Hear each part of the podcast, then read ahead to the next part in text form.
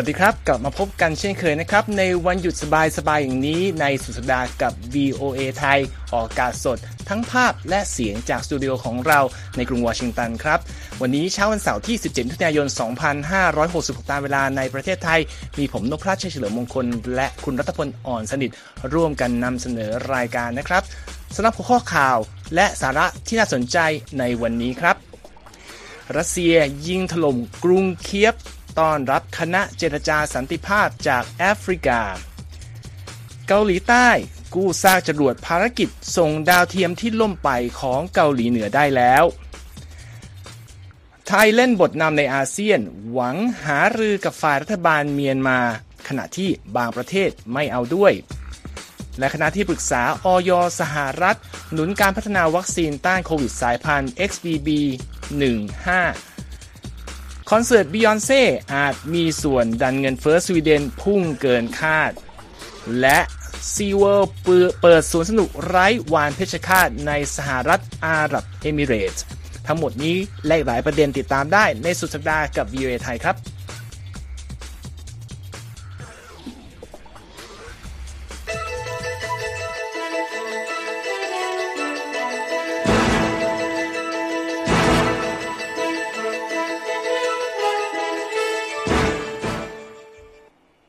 ครับคุณรัตพลเรื่องแรกก็ต้องไปดูเรื่องสถานการณ์ในยูเครนกับรัสเซียเป็นยังไงบ้างนะครับครับ ที่ผ่านมานะเราเห็นผู้นำประเทศหลายประเทศเดินทางเยือนกรุงเคียฟของยูเครน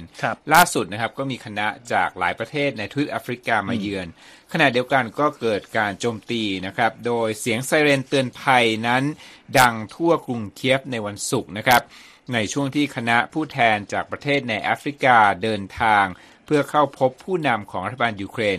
ในภารกิจเจรจาสันติภาพนั่นเองคุณนพรัตน์ครับวิตาลีคลิทช์โกนายกเทศมนตรีของกรุงเคียฟ โพสต์ข้อความผ่านสื่อเทเลกราฟนะครับ ระบุว่ามีเหตุระเบิดที่เขตโพดิลใจกลางของเมืองหลวงของยูเครนนะครับ แล้วก็ระบุว่ามีอาวุธหลายลูกกำลังบินเข้าฝ่ายใส่เคียฟนะครับรบในวันศุกร์ครับ สมาชิกคณะผู้แทนสันติภาพจากแอฟริกาเดินทางถึงกรุงเคียฟเป็นที่เรียบร้อย เพื่อที่ประชุมกับประธานาธิบดีวลาดิเมียร์เซเลนสกี้ของยูเครนท่านดังกล่าวมีหลายประเทศคุณนภัสครับ มีประธานาธิบดีจากแอฟริกาใต้ ประธานาธิบดีจากเซเนกัลประธานาธิบดีของซัมเบีย ประธานาธิบดีคอมโมรอสซึ่งปัจจุบันเนี่ยดำรงตำแหน่งเป็นประธานสหภาพแอฟริกาอยู่ด้วยนะครับรวมทั้งผู้แทนสูงสุดนะฮะ จากประเทศคองโก อียิปต์แล้วก็ยูกันดานะครับหลังจากการหารือกันกับประธานาธิบดีเซเลนสกี้ผู้แทนสันติภาพของแอฟริกาก็มีกำหนดเดินทางต่อไปยังรัสเซีย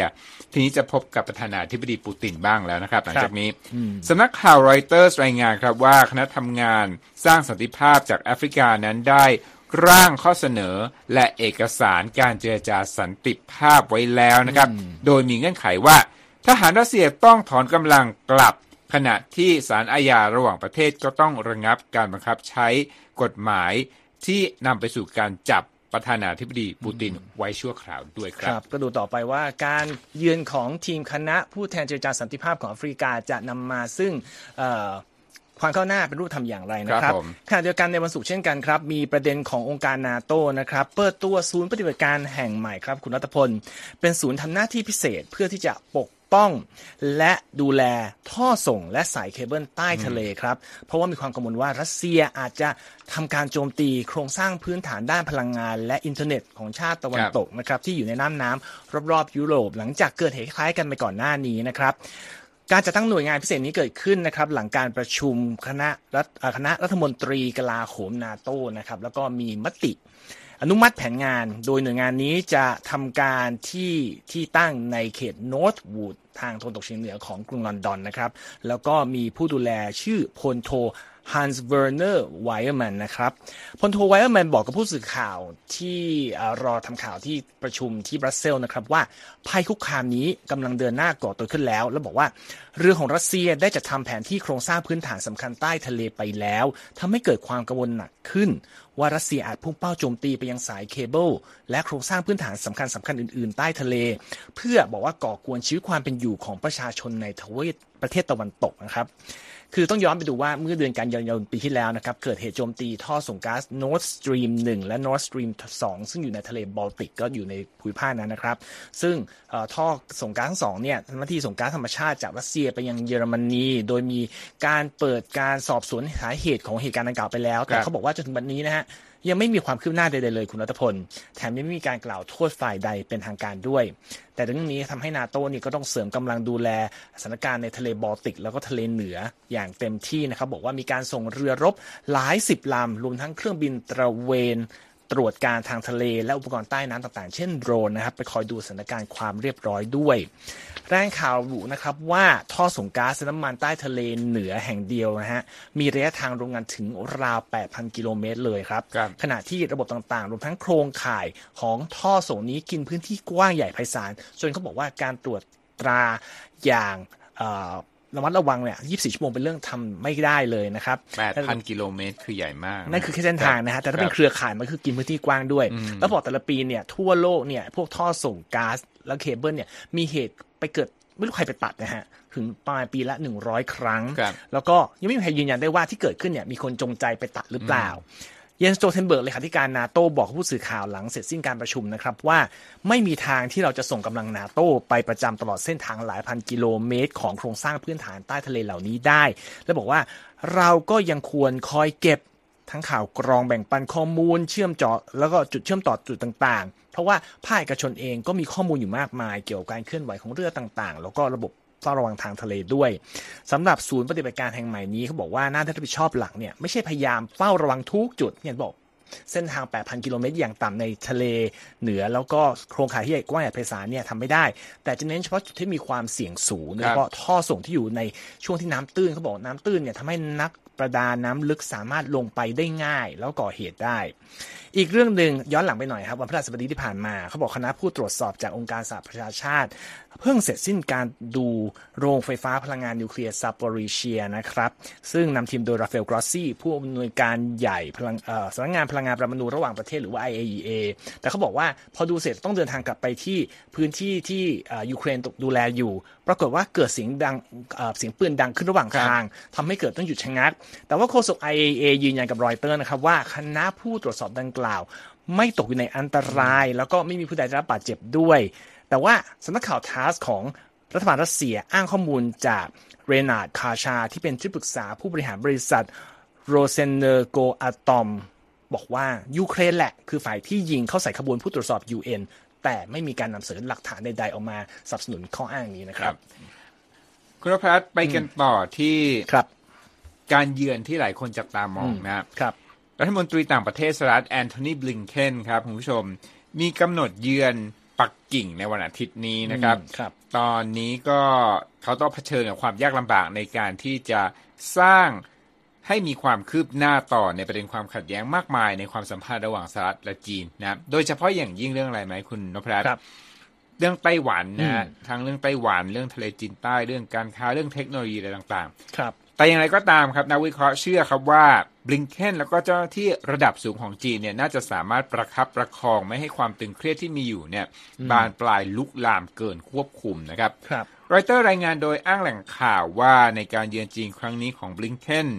ระหว่างวันที่ 18 ถึง 19 มิถุนายน ก็คือวันอาทิตย์และวันจันทร์นะครับ จะได้พบกับผู้นำหลายคนในรัฐบาลจีนนะ แล้วก็อาจจะได้พบกับสีจิ้นผิงด้วย แต่นี้ต้องรอการยืนยันอีกครั้งหนึ่งนะการเดินทางไปครั้งนี้ถือเป็นการเดินทางยังจีนของเจ้าหน้าที่ระดับสูงสุดของสหรัฐตั้งแต่เดือนมกราคมปี 2021 นะครับในวันพุธเจ้าที่อเมริกันกล่าวว่า พวกเขาก็ไม่ได้คิดหรอกนะว่าจะเกิดความตกลงที่สร้างการเปลี่ยนแปลงในความสัมพันธ์ ระหว่างรัฐบาลกรุงวอชิงตันและรัฐบาลปักกิ่งมากนัก และยิ่งถ้ามองย้อนกลับไปในสัปดาห์นี้เนี่ย อุณหภูมิของการพูดคุยของสองประเทศ ก็ค่อนข้างจะร้อนคุณนพรัตน์คือในคืนวันอังคารนะครับบลิงเคนก็หารือทางโทรศัพท์ อย่างเคร่งเครียดกับรัฐมนตรีต่างประเทศจีนฉินกังนะฮะโดยฝ่ายจีนกล่าวว่าสหรัฐนั้นควรหยุดเข้ามายุ่งเกี่ยวกับกิจการของจีน ต่อมาในวันศุกร์นะครับ กระทรวงการต่างประเทศจีนเตือนว่า ไม่ควรมีการแข่งขันอันชั่วร้าย ระหว่างสหรัฐและจีน และสหรัฐก็ไม่ควรวาดฝันว่ากำลังดำเนินความสัมพันธ์ โดยที่ฝ่ายตนนั้นมีสามีสถานะแข็งแกร่งนะครับทั้งนี้การเยือนครั้งนี้อาจจะปูทางไปสู่การทำงานร่วมกันของสหรัฐและจีนทางการทูต แล้วก็อาจจะเกิดการหารือกันระหว่างประธานาธิบดีสีจิ้นผิง และประธานาธิบดีโจไบเดนเขาบอกว่าถ้าจะเกิดขึ้นเนี่ยก็น่าเกิดขึ้นในช่วงหลังของปีนี้ จริงอีกไม่กี่วันก็จะสิ้นเดือนมิถุนายนก็จะเข้าครึ่งหลังของปีแล้วนะครับนักวิเคราะห์อาวุโสด้านเอเชียนะคุณแอนดรูว์สมอลจากองค์กร German Marshall Fund กล่าวว่า ทั้งสองฝ่ายนั้นต้องการให้ประเทศอื่น ๆ เห็นว่าพวกเขากำลังบริหารความสัมพันธ์อย่างมีความรับผิดชอบพุนพรัตครับนักวิเคราะห์ผู้นี้เสริมว่าจีนนั้นก็มีผู้จับตามองสำคัญคือประเทศในซิกโลกใต้ ส่วนสหรัฐ ก็มีผู้จับตามองที่สำคัญเป็นหุ้นส่วน แล้วก็พันธมิตรในภูมิภาคต่างๆ ของโลกนะครับครับสมอลบอกว่าเพียงแค่เห็นว่ามีกิจกรรมทางการทูตกัน ก็ถือว่าเป็นประโยชน์กับรัฐบาลวอชิงตันและปักกิ่งแล้วนะครับครับเจ้าที่สหรัฐคาดนะครับว่าการเยือนปักกิ่งของบลิงเคนเนี่ยอาจจะทำให้เกิดการเจรจาทวิภาคีอื่น ๆ ในอนาคต ซึ่งอาจรวมถึงการเดินทางเยือนไปจีน ของรัฐมนตรีคลัง และรัฐมนตรีพาณิชย์ของอเมริกาครับ ครับเราจับตาดูการเยือนจีนของบลิงเคนและนำมาเสนอในช่วงที่เกิดขึ้นนะครับรบจากเรื่องของสหรัฐและจีน เราก็ต้องขยับไปที่เอเชียมากขึ้น เป็นเรื่องของเกาหลีเหนือคุณรัฐพล เรารายงานหลายรอบใช่ไหมแต่ต้นปีแล้วว่าเกาหลีเหนือมีการยิงขีปนาวุธบ่อยครั้งจนแทบจะจำไม่ได้ แต่ที่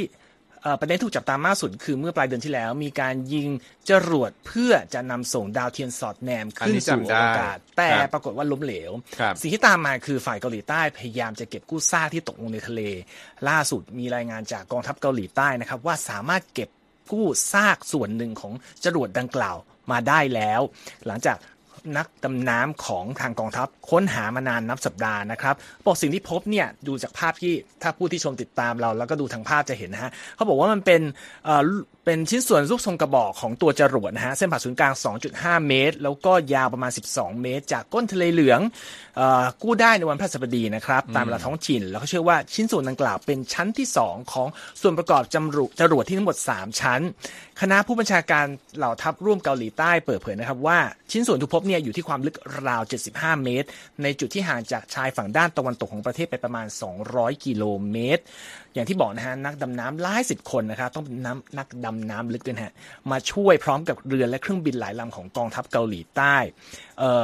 จรวดลำนี้นะครับเขาเรียกว่าทางเกาหลีเหนือใช้ชื่อว่าชอลิมาวันนะฮะตกไปที่ 31 พฤษภาคม เป็นวันที่บอกพยายามจะส่งดาวเทียมขึ้นสู่วงโคจร ภาพถ่ายที่นำเสนอไปนะครับ ก็ ชิ้นส่วนที่กลับขึ้นมาได้เนี่ยเขาบอกว่ามีตัวหนังสือขึ้นที่ข้างๆด้วย ไม่ได้ชื่อชอลิมาวันชื่อชอนมานะครับซึ่งไม่รู้เป็นอะไรแต่ว่าเขาบอกว่าสภาพของตัวชิ้นส่วนเนี่ยถือว่าอยู่ในสภาพสมบูรณ์พอสมควรเลยกองทัพเกาหลีใต้เปิดเผยว่าผู้เชี่ยวชาญจากทั้งเกาหลีใต้ แล้วก็สหรัฐจะร่วมกันศึกษาชิ้นส่วนดังกล่าวนะครับขณะที่ปฏิบัติการค้นหาชิ้นส่วนอื่นจะเดินหน้าต่อไป เพื่อหวังจะพบชิ้นส่วนที่เป็นชั้นที่ 3 ของจรวดนะครับแล้วก็อุปกรณ์นำจรวดขึ้นไปเรียกว่าเพโลดนะครับรายงานข่าวระบุด้วยว่าเกาหลีใต้นี่ก็ดมสภาพกำลังและทรัพยากรมากมายนะครับ เพื่อจะค้นหาชิ้นส่วนต่างๆ เพราะว่าเนี่ยเป็นโอกาสสำคัญที่จะศึกษาความก้าวหน้าด้านขีปนาวุธของเกาหลีเหนือ และเพื่อดูว่าชิ้นส่วนแต่ละส่วนเนี่ยมาจากที่ไหนบ้างสื่อกรุงเปียงยางบอกว่าการยิงจรวดขึ้นสู่อวกาศที่ผ่านมาล้มเหลว เพราะความไม่มีเสถียรภาพของเครื่องยนต์ชิ้นที่ 2 ที่กู้ขึ้นมาได้นะฮะนักวิเคราะห์เห็นด้วยว่าการเก็บกู้ ชิ้นส่วนที่อยู่สภาพดีในลำตัวจรวดจรวดนี้นะครับจะเปิดทางให้เกาหลีใต้ประเมินความก้าวหน้า ทางเทคโนโลยีของกรุงเปียงยาง ที่เขาบอกว่าอาจนำไปปรับเปลี่ยนเพื่อพัฒนาขีปนาวุธ วิถีโค้งพิสัยไกลข้ามทวีปได้สื่อยอนทัพเกาหลีใต้รายงานด้วยว่าในชิ้นส่วนของเครื่องยนต์ชั้นที่หนึ่งนั้นเชื่อว่าจะเป็นส่วนที่คล้ายกับเครื่องยนต์ของขีปนาวุธวิถีโค้งพิสัยไกลข้ามทวีปฮวาซอง 15 หรือว่า ฮวาซอง 17 แต่ว่าชั้น 2 ที่เก็บได้เนี่ยเขาบอกเป็นรุ่นใหม่ เมื่อต้นสัปดาห์ที่ผ่านมาเกาหลีใต้เปิดเผยด้วยว่าจริง ๆ แล้วกองทัพของจีนก็ส่งเรือไปตะเวนเหมือนจะพยายามหาชิ้นส่วนเหมือนกันในทะเลเหลือง แต่ไม่เจอกันเพราะเขาบอกว่าทางจีนเนี่ยอยู่ในทะเลเปิดตรงกลาง ส่วนทางเกาหลีใต้ก็อยู่ริมๆหน่อยก็เลยไม่เจอไม่ปะทะกันนะฮะก็อย่างที่บอกนะฮะทางเกาหลีเหนือพยายามจะส่ง จรวดแล้วก็ยิงทดสอบจรวดแล้วก็ยิงส่งดาวเทียมขึ้นสู่วงโคจรมานานแล้ว ขณะที่เรื่องนี้ก็ทาให้เกิดสิ่งวิพากษ์วิจารณ์จากผู้นำทั่วโลก เพราะว่าเป็นการทดสอบขีปนาวุธวิถีโค้งพิสัยไกลที่ถูกสั่งห้ามโดยมติคณะมนตรีความมั่นคงแห่งสหประชาชาตินะฮะ แล้วก็ล่าสุดเมื่อวันพฤหัสที่ผ่านมาเราก็รายงานไปว่ากรุงปิงยางก็ทดสอบขีปนาวุธอีกครั้งแล้ว แต่คราวนี้เป็นพิสัยใกล้2ลูก ก็ทาง KCNA ซึ่งเป็นสื่อของรัฐบาลเปียงยางบอกว่า เหมือนกับเป็นขู่ว่าที่มายิงเนี่ยเพราะตอบโต้การซ้อมรบระหว่างเกาหลีใต้และสหรัฐที่ใช้กระสุนจริงในการยิง ซึ่งก็บอกจะทำการโต้กลับเต็มรูปแบบ แล้วก็ยิงนี้ออกมา ก็ดูต่อไปว่าสถานการณ์เป็นแบบไหนนะครับ ครับ ก็เรียกได้ว่าถ้าเป็นเรื่องของเกาหลีเหนือเนี่ยปฏิกิริยามักจะเกิดขึ้นเมื่อมีการซ้อมรบระหว่างสหรัฐแล้วก็เกาหลีใต้นะครับรบอีกเรื่องหนึ่ง เป็นเรื่องของความสัมพันธ์ระหว่างประเทศ แล้วก็ไทยก็มีบทบาทสำคัญนะครับรบจะสำเร็จหรือไม่มาฟังรายงานเรื่องนี้ครับรอยเตอร์รายงานว่ารัฐบาลไทยนั้นกำลังที่จะเสนอแผนเพื่อให้เกิดการทำงานร่วมกันกับผู้นำเมียนมาอย่างเต็มที่ นี่ผมแปลจากภาษาอังกฤษอีกครั้งคคือพยายามให้เกิดเขาบอกว่า fully re-engage กับคุณตาก็คือเข้าไปมีส่วนร่วมทำงานได้กับรัฐบาลทหารของเมียนมาอีกครั้งหนึ่ง แล้วบอกว่าทางไทยเนี่ย ได้ส่งเทียบเชิญการเข้าร่วมหารือในวันอาทิตย์อย่างไม่เป็นทางการ ไปยังรัฐมนตรีต่างประเทศอาเซียนประเทศอื่น ๆ ด้วยนะครับรบแผนดังกล่าวรอยเตอร์บอกว่ามีจุดมุ่งหมายเพื่อให้เกิดการพูดคุยกันถึงแผนสันติภาพที่หันมาเนี่ยขัดความคืบหน้ารอยเตอร์ก็ได้อ้างข้อมูลในจดหมายที่ทางนักข่าวรอยเตอร์เนี่ยเห็นเอง แล้วก็เช็คกับแหล่งข่าวด้วยนะครับ ข้อเสนอที่จะทำงานร่วมกับเมียนมานั้นถูกระบุในจดหมายวันที่ 14 มิถุนายน จากรัฐมนตรีต่างประเทศของไทยนะครับ คุณดอนปรมัตถ์วินัย แล้วก็ส่งไปยังรัฐมนตรีต่างประเทศของอาเซียน ที่การประชุมสุดยอดของอาเซียนเมื่อเดือนที่แล้วคุณนพรัตตัวแทนสูงสุดจากประเทศต่างๆ ของอาเซียนเรียกร้องให้มีการยุติการก่อความรุนแรงในเมียนมา ซึ่งก่อตัวขึ้นตั้งแต่ที่กองทัพเมียนมานั้นทำรัฐประหารไปเมื่อสองปีก่อนนะครับ บางประเทศในอาเซียนรู้สึกไม่พอใจกับแนวทางที่อาเซียนมีต่อเหตุการณ์ดังกล่าว แล้วก็ไม่พอใจกับความสูญเสียที่เกิดขึ้นในเมียนมานะครับครับรอเตอร์ก็รายงานนะฮะว่าท่าทีของไทยล่าสุดนี้เนี่ยน่าจะเป็นบททดสอบอันหนึ่งนะฮะที่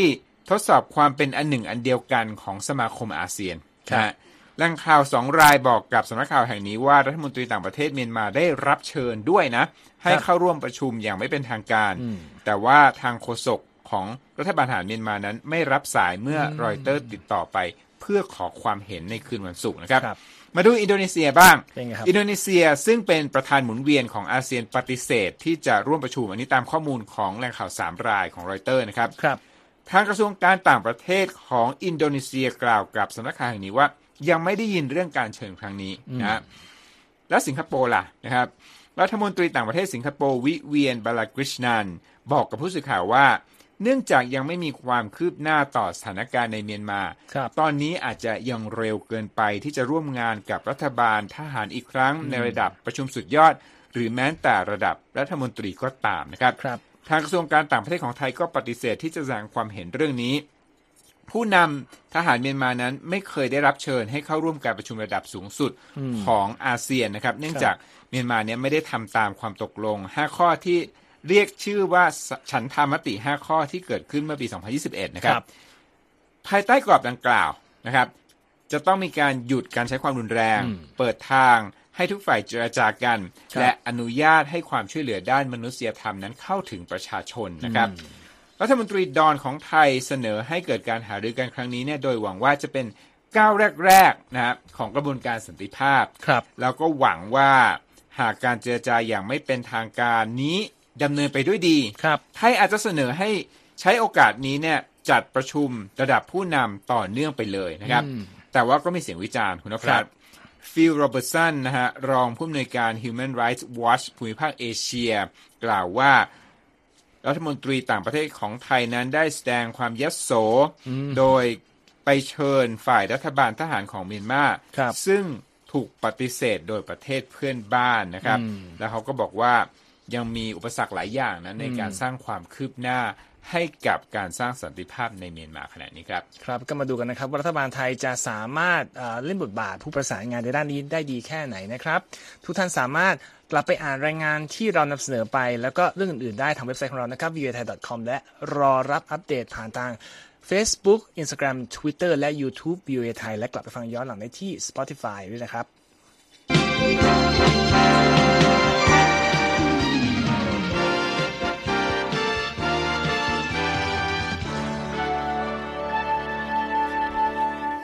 ครับมาปรับอุณหภูมิข่าวให้ร้อนแรงน้อยลงหน่อยแล้วกันนะคุณรัตพลมาดูเรื่องของสื่อกันดีกว่า เป็นการทำวิจัยโดยสถาบันรอยเตอร์ ซึ่งเป็นส่วนหนึ่งของมหาวิทยาลัยออกซฟอร์ดนะครับเพิ่งเปิดเผยออกมาบอกว่า ปัจจุบันเนี่ยคนรุ่นใหม่ติดตามสาข่าวสารทางไหนทราบไหมครับ TikTok ใช่ ปรากฏว่านอกจากความบันเทิงแล้วก็ยังเป็นส่วนที่คนเอาไปรับข่าวมากขึ้น เขาบอกรายงานนี้พบว่า 55%ของผู้ใช้งาน TikTok แล้วก็ Snapchat ด้วย 50%เนี่ยรับข่าวสารในขณะที่ 52%จาก Instagram ก็รับข่าวสารจากเขาบอกว่า เป็นใช้คำว่า personality หรือบุคคลคืออินฟลูเอนเซอร์ทั้งหลายแหล่แล้วก็ผู้มีชื่อเสียงที่มีแพลตฟอร์มพวกนี้อยู่มีผู้ติดตามมากมายนะครับ ซึ่งเป็นตัวเลขที่สูงมากเมื่อเทียบกับผู้ที่บอกว่า รับข่าวจากสื่อมวลชนหลักๆ หรือว่าสำนักข่าวต่างๆ ซึ่งอยู่แค่ 33-42%เท่านั้น ก็เราเข้าใจกันอยู่นะครับว่าแพลตฟอร์มโซเชียลมีเดียปัจจุบันเป็นสิ่งที่คนรุ่นใหม่นิยมมากนะครับสถาบัน Reuters Institute for the Study of Journalism ก็บอกด้วยว่า ขณะที่สื่อมวลชนและก็สื่อหลักๆเนี่ยเป็นผู้เปิดบทสนทนาผ่าน Twitter แต่หรือว่า Facebook แต่ว่าความสนใจมักจะไปโผล่ที่ Instagram หรือ Snapchat หรือ TikTok เป็นหลักนะฮะ ผู้ที่นำเสนอรายงานนี้เป็นผู้นำทีมเขียนเนี่ยเขาบอกว่ามีคนที่แบบมีชื่อเสียงเฉยๆจู่ๆลุกขึ้นมาเพื่อพูดอะไรบางอย่าง คนก็ตามไปแล้วอย่างเช่นเขายกตัวอย่างคนหนึ่งชื่อแมดเวลเลนเป็นผู้ใช้ TikTok ในในอังกฤษมีผู้ติดตามอยู่ 2.8 ล้านคนนะลุกขึ้นมาบอกว่า เออควรทำนี้คนก็ทำตามกัน หรือนักฟุตบอลที่ชื่อดัง อย่างเช่นมาร์คัสแรชฟอร์ดเปิดตัวแผนรณรงค์เมื่อปี 2020 หาอาหารกลางวันฟรีให้กับเด็กนักเรียนที่มาจากครอบครัวยากจนก็ทำสำเร็จไป เขาบอกว่าผู้เขียนรายงานที่บอกว่าคนรุ่นสำหรับคนรุ่นใหม่คำว่าข่าวเนี่ยไม่ใช่เรื่องของประเด็นการเมือง หรือว่าความสัมพันธ์ระหว่างประเทศประเทศแล้ว เป็นอะไรก็ได้เรื่องเรื่องที่ทุกคนสามารถเข้าถึงได้แม้กระทั่งเรื่องซุบซิบก็สิบดาราก็ใช้ได้ เพราะนั้น เออตรงนี้ก็เป็นสิ่งที่น่าจับตามอง อีกอันนึงเขาบอกว่า Facebook เนี่ยยังถือเป็นแหล่งข่าวที่อันดับหนึ่งนะฮะในวงการสื่อสังคมออนไลน์ แต่ว่าอิทธิพลเนี่ยอ่อนตัวลงเรื่อยๆ เพราะว่าเหมือนกับสะท้อนภาพที่ว่า Facebook เนี่ยพยายามจะไม่นำเสนอการการการแบ่งปันข่าวหรือ news sharing ละไปทำอย่างอื่น ในขณะที่อย่างที่เราก็พูดไป คนรุ่นใหม่สนใจแพลตฟอร์มอื่น เช่น TikTok หรือไปดูวิดีโออย่าง YouTube มากกว่านะฮะ ซึ่งเขาบอกว่าตอนนี้เนี่ยสัดส่วนใช้งาน TikTok ที่อายุ 18-24 ปีนั้นอยู่ที่ 44% 20%บอกว่ารับข่าวสารจากแพลตฟอร์มนี้ด้วย เพราะนั้นตอนนี้เป็นความท้าทายหนักสำหรับสื่อทั่วไปนะฮะ ครับผมเห็นไม่แน่ใจเขาทำรายประเทศหรือเปล่า แต่ว่าเพื่อนในวงการข่าวไทยเนี่ย ก็โพสต์รายงานเมื่อวันวันสองวันเนี่ยแล้วก็เป็นการสำรวจจาก Reuters Institute เหมือนกัน วันเดียวกันแหละเพราะบอกเขาสัมภาษณ์คน 94,000 คนจาก 46 ประเทศ อ๋อ ครับครับเอาละอีกเรื่องหนึ่งนะ หลายคนอาจจะต้องการทราบเหมือนกันว่า ควรจะฉีดวัคซีนต้านโควิด -19 ต่อไปหรือไม่อย่างไรนะครับ แต่ที่แน่ ๆนะครับ คณะที่ปรึกษาที่เป็นอิสระนะขององค์การอาหารและยาของสหรัฐ หรือว่า FDA เนี่ย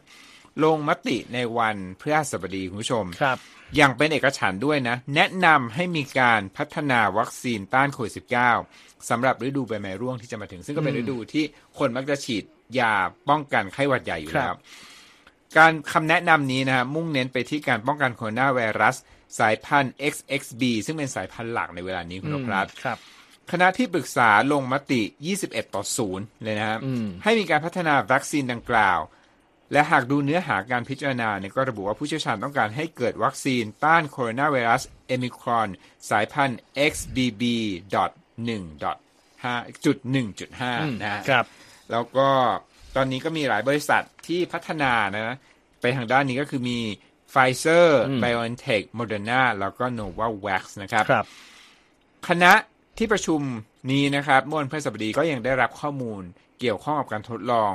ก่อนการทดลองกับใช้กับมนุษย์ครับ ส่วนที่มาที่ไปของคณะที่ปรึกษานี่ก็เป็นบุคคลที่ไม่ได้ทำงานใน FDA นะแล้วก็ให้คำแนะนำ แก่องค์การอาหารและยาสหรัฐเพื่อไปประกอบการพิจารณาขั้นสุดท้ายขององค์กรแห่งนี้ครับ ก็อาจจะมีวัคซีนใหม่ออกมาในเร็วๆนี้อีกแล้วนะครับให้พิจารณาครับจะรับไม่รับ มาดูเรื่องการซื้อขายหลักทรัพย์ที่ตลาดทรัพย์สหรัฐในวันศุกร์กันบ้างครับ วันนี้เขียวเอ้ยแดงยกกระดาษเลยนะครับ ดาวโจนส์ร่วง 108 จุด ปิดที่ 34,299 จุด S&P ลดลงเล็กน้อย 16 จุด หรือ 0.3%ที่ 4,409 จุด NASDAQ ก็ลดลงเช่นกันนะครับ 93 จุด ก่อนจะปิดที่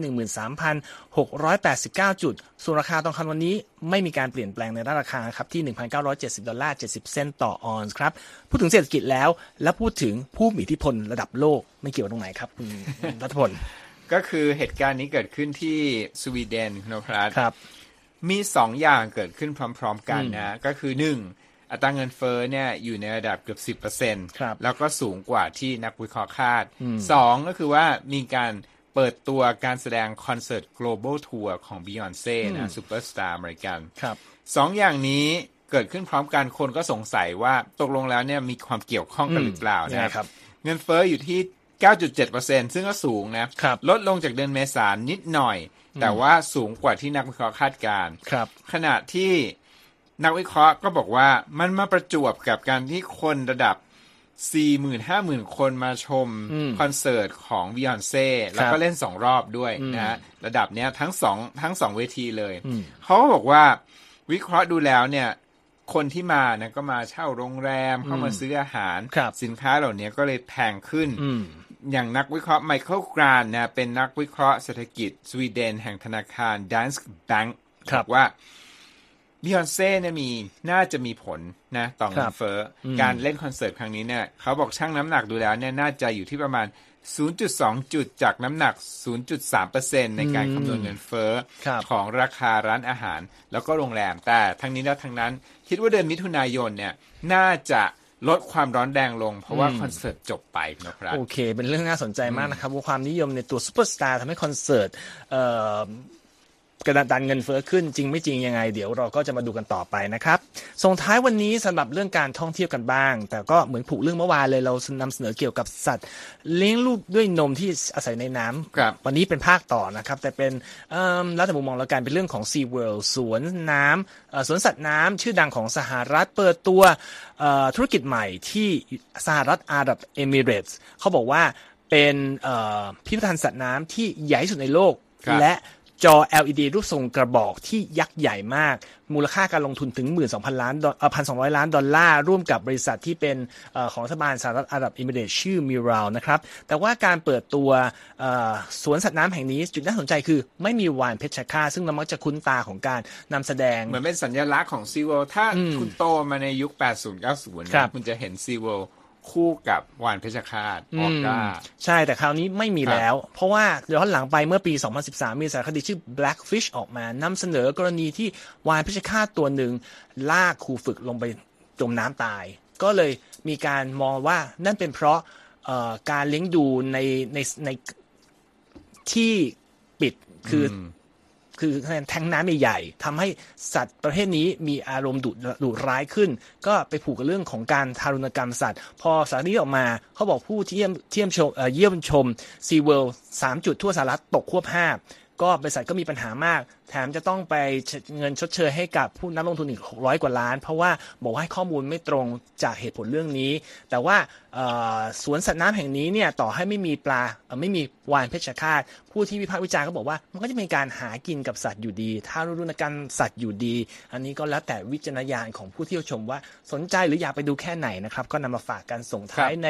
สดากับ VOA ไทยในวันนี้นะครับ ก็ครบถ้วนทุกประเด็นแล้วไงก็ พักผ่อนมาอยู่สุดาให้สบาย แล้วกลับมาพบกันใหม่ในสัปดาห์หน้านะครับ วันนี้ผมนพรัชชัยเฉลิมมงคลและคุณรัฐพลอ่อนสินต้องลาไปก่อนนะครับ สวัสดีครับ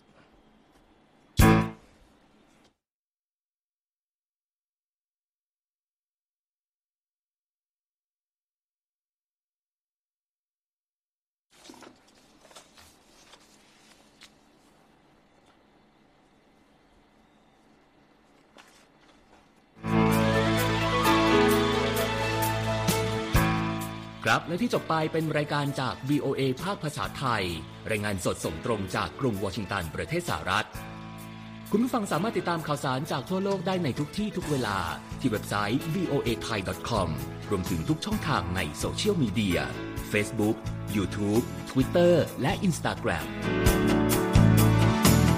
เริ่มต้นวันด้วยการอัปเดตข่าวสารจากทั่วโลก ผ่านรายการข่าวสดสายตรงจาก VOA ภาคภาษาไทย และสุดสัปดาห์กับ VOA ทั้งยังเรียนรู้เรื่องราวทางวัฒนธรรม และไลฟ์สไตล์ผ่านรายการ